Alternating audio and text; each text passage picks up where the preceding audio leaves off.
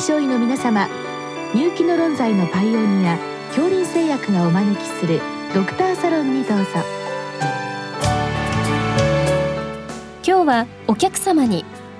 清水皮膚科クリニック院長清水正幸さんをお招きしております。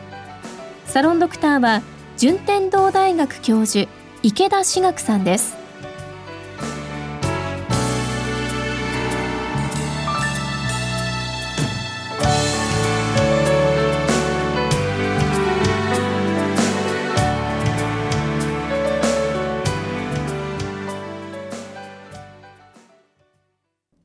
清水先生よろしくお願いいたします。はい、お願いします。えっと本日はですね薬疹についてご質問来てるんですけれども、薬疹っていうのはどのようなものを言うんでしょうか？薬疹の定義っていうのは生体内に治療検査の目的で取り入れられた薬剤によって引き起こされる有害事象アドバースリアクションの中で皮膚に紅斑とか水疱が見られるものを薬疹と言います。で個々の薬剤によって特徴があればいいんですが特徴がないので薬疹の診断が難しいということになります。まあ、薬疹って一言で、まあ、申し上げてるんですけれどもどのような症状になるんでしょうか？薬疹の症状っていうのはですね既成の皮膚疾患の病態と合致するような形ですから全身の球心後半を見る形あるいは手足に浸潤を見る浸潤性の後半多形後半型あるいは全身に水泡を見るような水泡系、あるいは光に当たって出る顔面と前腕に見られる皮膚の後半、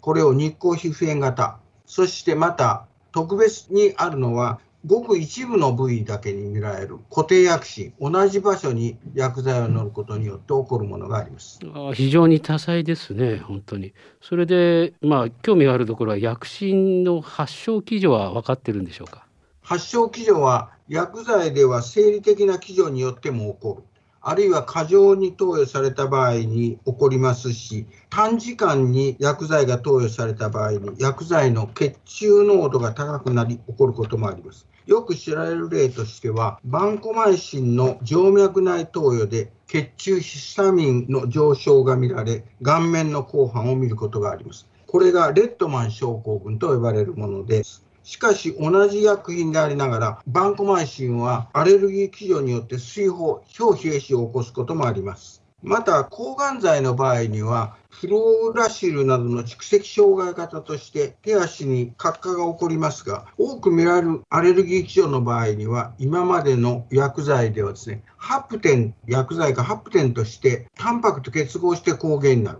これを反応することが起こりますが、発症は抗原認識をする薬剤投与10日から14日後に監査が成立すれば反応が見られることになります。また、発症が急速に見られる場合には、プラス1抗原と CD8 細胞を介する基準が明らかになってきて、これは病理組織学的検査や特に免疫組織学的特徴が現れますので、素早い対応が必要です。なるほどやはり症状と相関するぐらい多彩なあの発症基準が考えられているわけですね。で薬疹は投与開始後何日後から起こるんでしょうかというのは非常に難しいんですけれども。投与開始の10日後から2週間後に監査が成立すると出ます。しかし、あの血圧硬化剤なんかのように、内科で投与されている場合には、何年かしてから出るということもあります。したがって、投与された薬剤の時期と投与量をチャートにして記載して、発症がどこにあるかということを判断することになります。で、逆にですね、セフェム系抗生剤とか鎮痛原発剤などの中毒性表皮液症の場合では、監査が成立していれば、投与数時間後に症状が現れる。しかも数日で非常に急速に広がることが知られています。ということは以前出してもらって大丈夫だから今回も大丈夫だろうっていう考えは成り立たないということですね。そうですね。いつ監査が起こるか分かりませんので、これは監査っていうことは薬剤を投与されている時には正常の状態じゃないですね。異常な免疫異常がある時に薬剤を投与しますから、非常に薬疹が起こりやすい。風邪をひいた後に薬疹が起こりやすいということになります。ああ、宿主側の問題もあるということですね。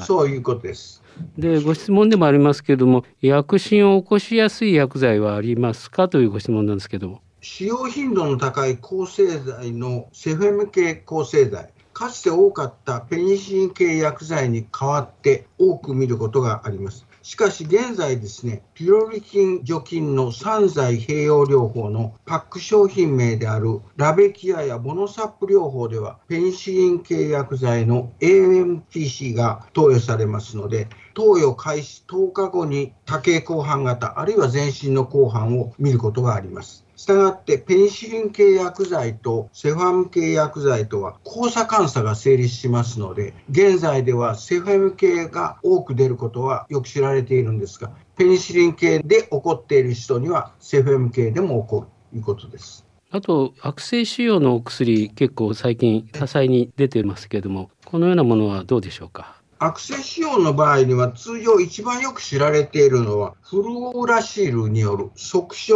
あるいは手のひらの角化型のものが知られていますが他には最近ではですね腫瘍を選択的に作用する分子標的薬の皮膚障害が注目されてきました。でそれは手足症候群座瘡瘍指針脂漏性皮膚炎、肝皮症など多彩な皮膚炎を起こしますし、爪の周りのですね変形がある。ということが知られていますので、皮膚科医はそういうものを見る必要が、手足の先端のですね変化を見ることが必要です。なるほど。まあ、ある意味で明らかで賑やかな状態の皮膚症状だと薬疹を疑うと思うんですけども、一方見過ごしてしまうような薬疹はあるんでしょうか？通常多いのは固定薬疹で、口唇及び正規の表面に微乱がきますので、これは単純ヘルペスとして扱うことがあります。アセトアミノフェン、ミノマイシン、それからニキノロン系薬剤も原因薬剤となります。同じ場所に繰り返してくるということから患者さんに説得する必要がありますね。なるほど。で、一時期何か話題になった薬品とかあるんでしょうか？あのニューキノロン系の薬剤でですね、日光過敏型の発疹が現れましたけども、これは量的に多い場合が出現することがありました。しかしこれはいずれもアレルギー反応によるものです。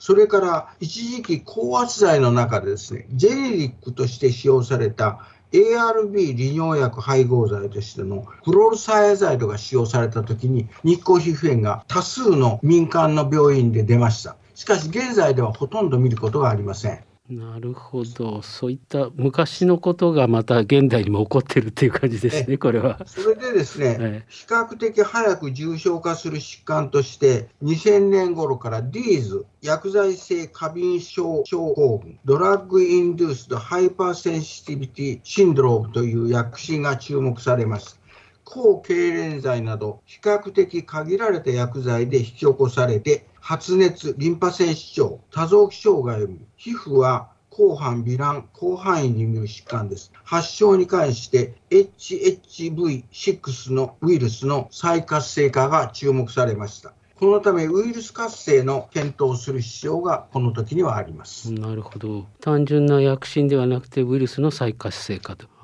それで最近あの DPP4 阻害薬で何か皮膚症状が起こると伺ったんですけどあのインクラチン関連薬の DPP4 阻害薬の糖尿病治療薬として爆発的に使用されるようになりました。2013年に学会発表で施設内に多数の報告例がありましたが、それとともに広く使用されて一般の病院でも見ることがあります。で、皮膚科医はこの時に水泡を見ますので、抗 BP180 抗体の検索をして診断をしようとしたんですが、これは北大の西江先生が全長 BP180 エライザー法でないと、この反応が出ないということを発表されて、現在では水泡を見る BPP 法阻害剤を投与された患者の検査ではできない。したがって臨床症状で診断することになっていますなかなか診断も難しいということですね、それですと。しかし、DPP 法を使ってますのでね、おそらく広範囲ではないんですが、いくつかの水泡ができてきますので、皮膚科医が知っておく必要は絶対ありますね、そうですねこの期間。ありがとうございます。それからあのご質問にもありますけれども、薬疹の診断、特にあの複数の薬剤を使用している患者さんの場合、どのように診断するのでしょうかというご質問なんですけれども。通常は DLST という診断が検査会社にやってくれますね。これは前血と非偽薬を添えて前もって連絡の上で提出する。そうすると結果が返ってきてですね、DLST の陽性が1.6倍とか、この薬剤は1.6倍、この薬は2.0倍だから陽性だというふうに返事が返ってきます。あと、まあ、皮膚科でよくやられるパッチテストとか内服試験ですね、これはどのようにされるんでしょうか？パッチテストは10%重量でパッチテストを行うんですけれども、出る薬と出ない薬とあるんです。50%ぐらいの確率で出ます。それから内服の場合には常用の10分の1量から始めて投与間隔を広げておいてやらなければなりませんが少なくとも2分の1量までに制限しないと全身症状が出ますので注意する必要があります。薬剤の性質上ですね、生体内での代謝過程の薬剤で薬品が発生することがあるわけです。したがって、痛風治療薬のアロプリノールでは、生体内で短期間にオキシプリノールになり効果を発揮すると同時に監査が成立しますので、アロプリノールでは反応が出ない。したがって DLST はオキシプリノールでやらないとダメだということがあります。ですからそれが薬品の診断の難しさになるわけです。で最後に治療法について聞かせていただけますか？通常、抗ヒスタミン剤とトラネキサム酸のほかに、ステロイドの内服を必要となることがあります。中毒性表皮液症とか、スティーブン・ジョンソン症候群では腎症症状で水泡、表皮の壊死の程度が非常に広く早くいきますので、同一スペクトラムの疾患と考えられていますが、この場合にはキラー T 細胞が優位の状態ですから、免疫組織診断をするとともに、早くステロイドの内服、パルス療法を必要ですね。はいあのまあ、これが薬品の元だろうというふうに分かった場合ですねこの再投与というものは可能になるんでしょうか？なれませんね。アレルギーの反応の場合の常識から考えると、10年以上経たないと落ちませんから、抗体が。ですから、おそらく一度監査が成立したら、その薬に関しては一生ダメだと思った方がいい。ですから、あの薬品カードっていうのを作るところがありますけども、メモに書いてでもいいから、これは必ず内服をするような治療の時には、お医者さんに見せてください。この薬はダメですということを知らせておく必要がありますね。どうもありがとうございました。